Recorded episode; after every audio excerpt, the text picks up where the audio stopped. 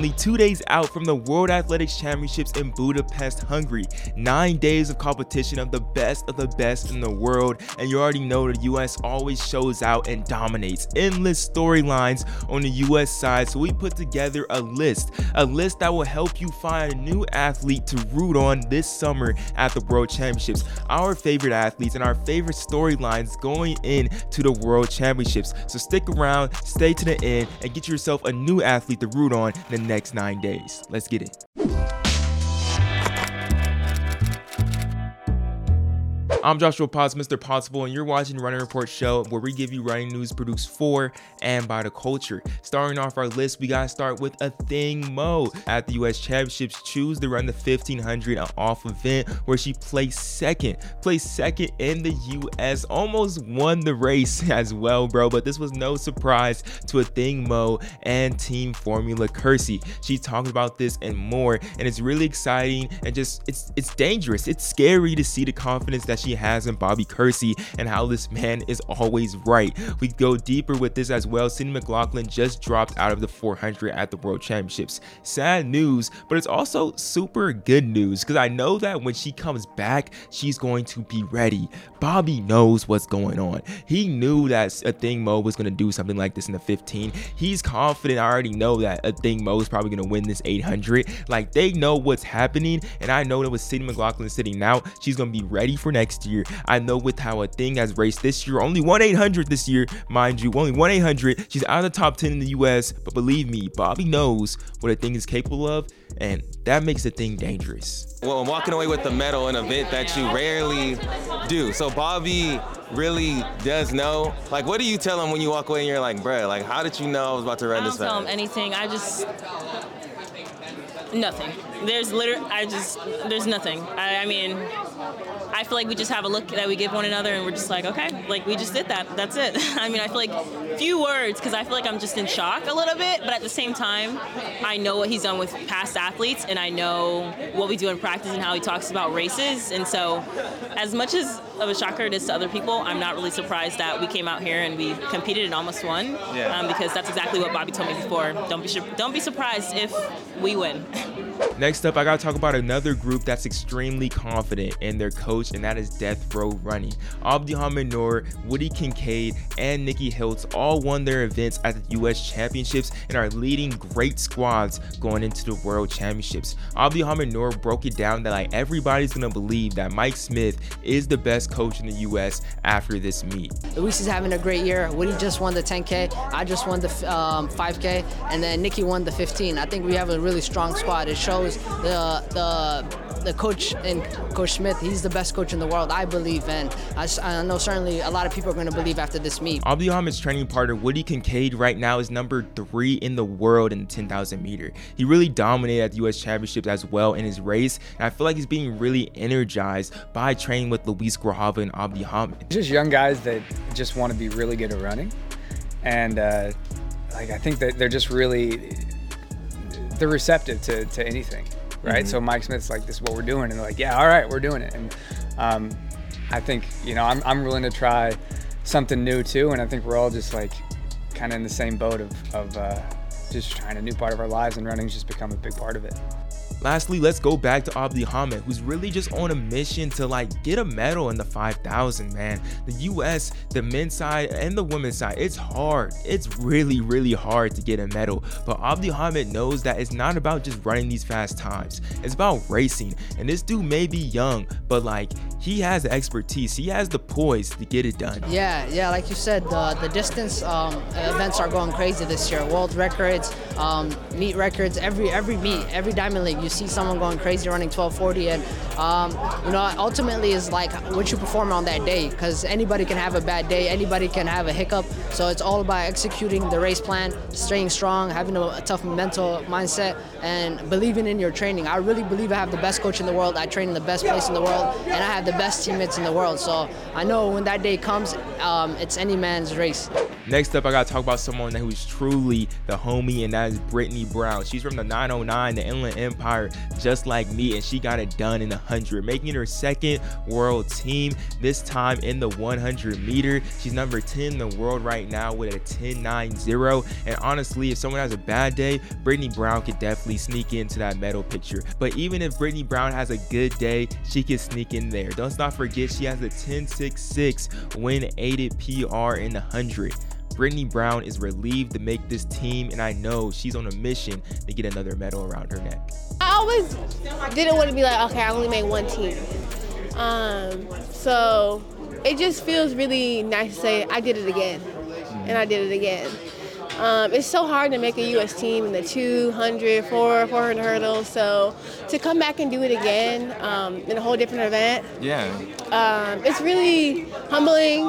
Uh, I'm really thankful and happy that I'm in this moment um, to just celebrate in a whole different event, whole different. This whole lead up to trials this year is totally different.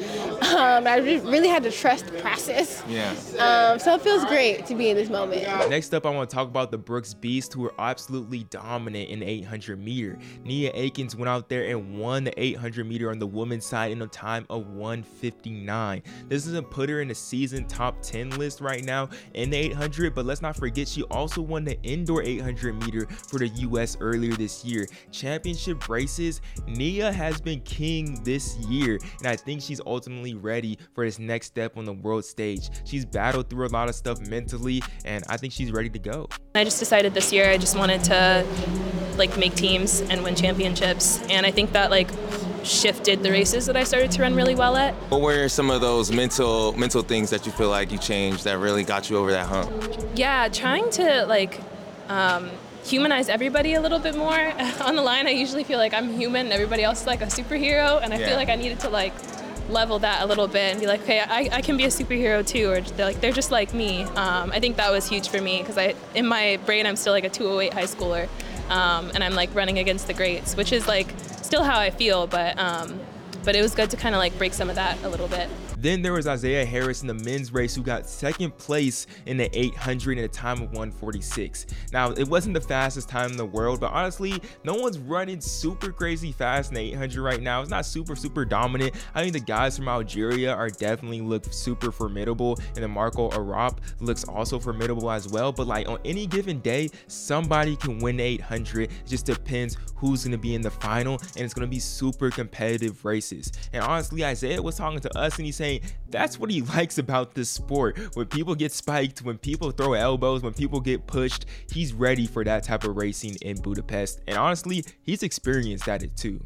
I mean, to me, it felt like we were running 143. Uh, that just it was a it was a brutal race. You know, everyone was like spiked up after, like cuts on their legs. I saw Clayton look, look messed Yeah, up. Everyone shoved someone at some point in that race, so it was it was a battle, and uh, you know it's fun. Like those are fun races. It's to me that's so much more fun than just going out there trying to get in a line and run fast. Like there's a time and place for that, but like the sport is about racing, and like racing is exciting. That's what the fans want to see. No one wants to see someone just run from the gun and you know run a fast time. Like that's exciting in its own way, but it does not compare to like eight guys, no pacer, just battling it out, shoving, you know, fighting for position, and no one knows who's going to win it to the last 150 meters or whatever. So yeah, it was a lot of fun.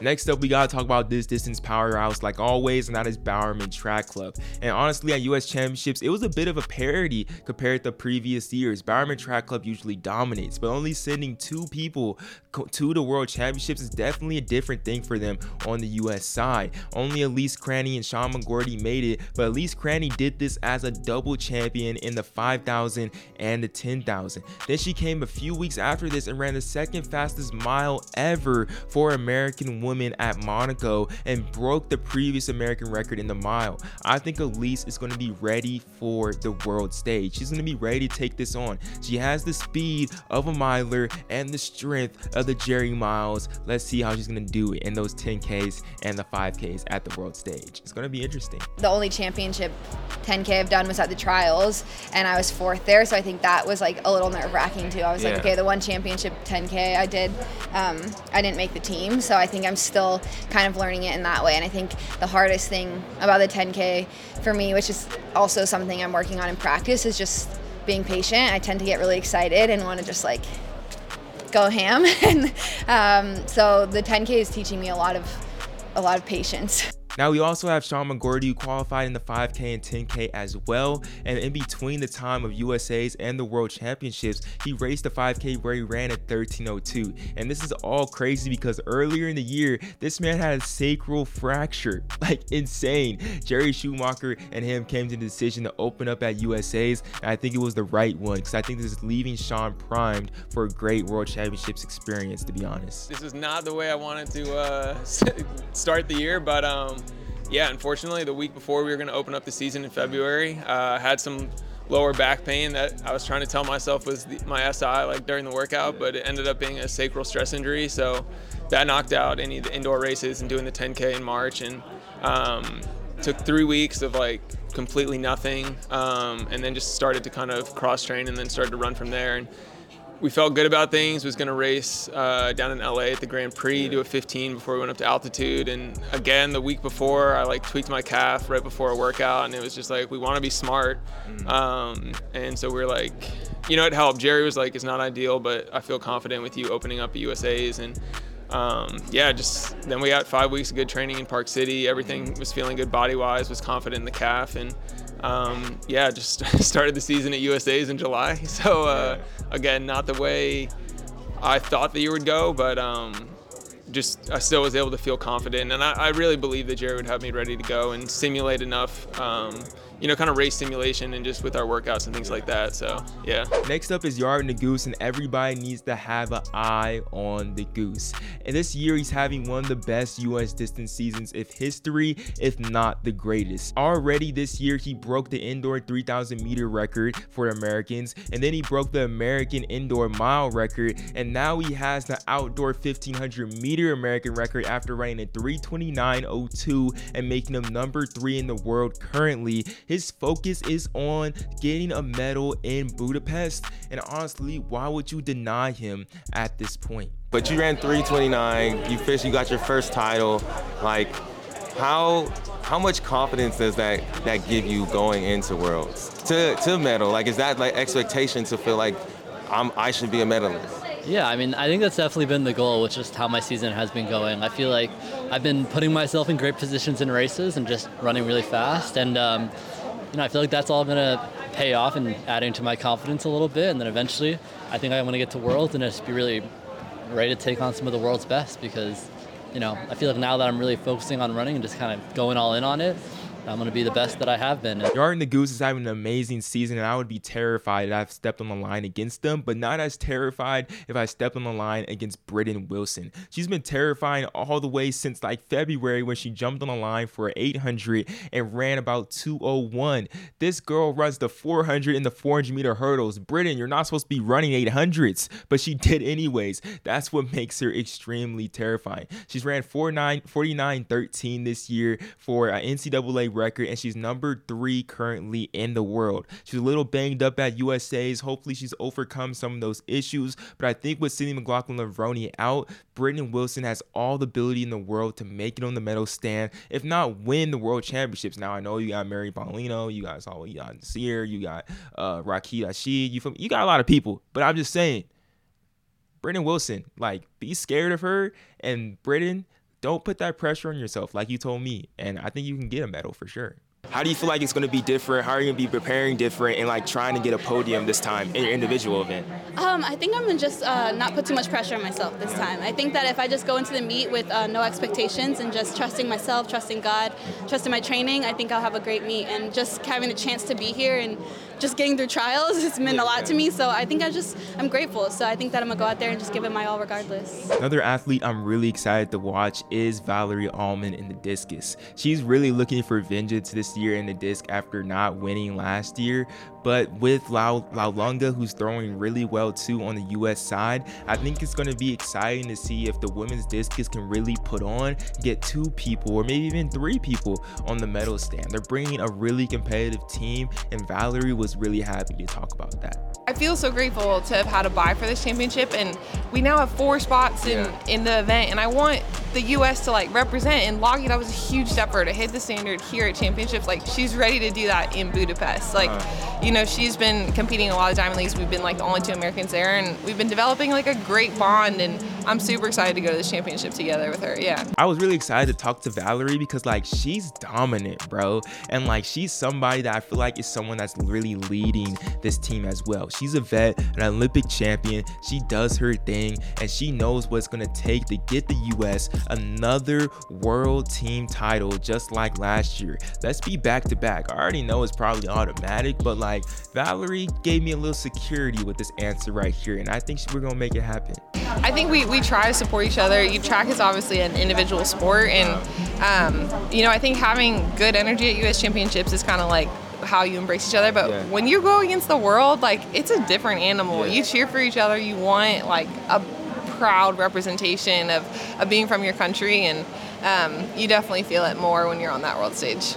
Now I want to talk about Masai Russell, and I feel like this was really cool to me because around the same time that I was vlogging my running journey back in 2018, 2019 is when Masai Russell started her vlogging journey as well at Kentucky, vlogging her D1 life and trying to be a NCAA champion and compete that D1 level. So to see that her now, she is a she's an NCAA record holder in the 100 meter hurdles, and now making the team, placing third, running 1246 and number five five in the world, and she's number eight in U.S. history in the 100 meter hurdles is dope to see. Masai has come a long way, and a lot of YouTube comments and haters have been proven wrong with her making the team. I, I feel that, like, especially like just people be people could just be on you, you know, All just like for no reason. Especially when like you have like followers or like yeah. cloud. Like, you know, people just, oh, she's rolled. Every time she get in the finals, she's this, she's that. Yeah, it's like people don't understand what it is, what it's like to be an athlete because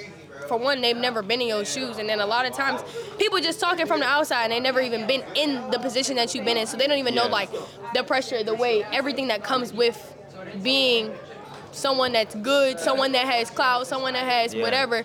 So like, I'm glad that I'm just here. I made a name for myself even more um, shut up all the haters, and you know, just trusted in myself and my training.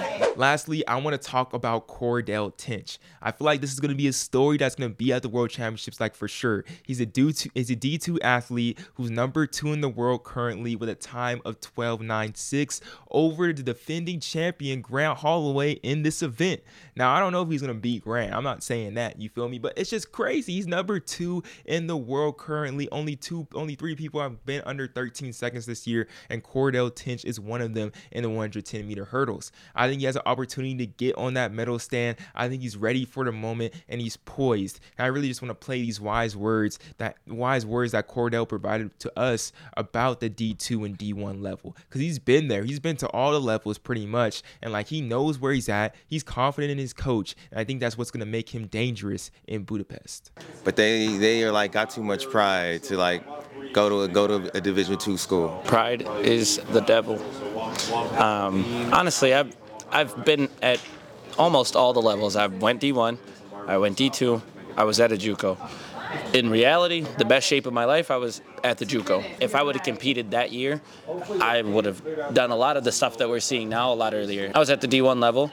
There was a lot of things that I didn't agree with the way that things are run. The D2 level just happened to work out for me. Um, you can't get caught up with the whole, oh well, I got a D1 school and like because it's hard to go to to a D1 school in track. Like unless you are in that top percent where you are truly like that, just because you're a high school state champ does not guarantee you at a D1 school. Everybody on the team is a state champ. They're state record holders. So like it's it's different. I, I wouldn't put as much weight into D1, D2, D3 schools as like there being a big difference. Just go where you feel you found a home. That's the best place to go. Thank you guys so much for watching this video, and I hope you were able to take away a new athlete to be rooting for at Budapest. Like, who are some of the athletes that you are rooting for? Comment down below if that's US or international. I just want to give US because we're at USA's and like we had all these clips. I just want to share them with y'all and just appreciate y'all for sticking around with us, dealing with us, and all the things. Thank you guys so much. Have a blessed day, a blessed week, and a blessed month overall. We'll see y'all next time on Running Report. Let's get it.